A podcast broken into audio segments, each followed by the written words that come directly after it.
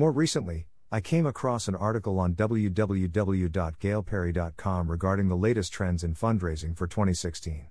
I must say, this can indeed apply to the way we fundraise in politics. The way we prospect our prospects is truly changing. This article doesn't just apply to nonprofits. How we engage in politics is equally the same. A few things that I gathered are as follows. 1. Stay down. Donor loyalty is indeed important. Not to overwhelm your donors, but donor engagement is so important. Keep them close, it's easier to retain donors versus bringing new ones on. 2. Crowdfunding? Really, what is it? It's easy as ABC. A. Decide on a project. B. Get a large group, or individuals, to sign on and support, and C. A moderating organization to bring it all together.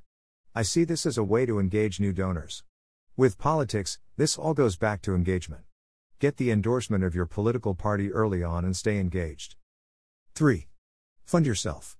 Invest in your fundraising efforts. In many instances, it does take money to make money. As Gail stated, fundraising will unfortunately continue to be chronically underfunded. 4. Billionaires and bright ideas.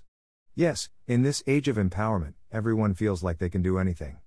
I mean, and you can, but some things you should just leave to the experts. Nonprofits, just donate if you can, leave the actual legwork to those in the trenches. Is this why Trump felt he could run for president? 5.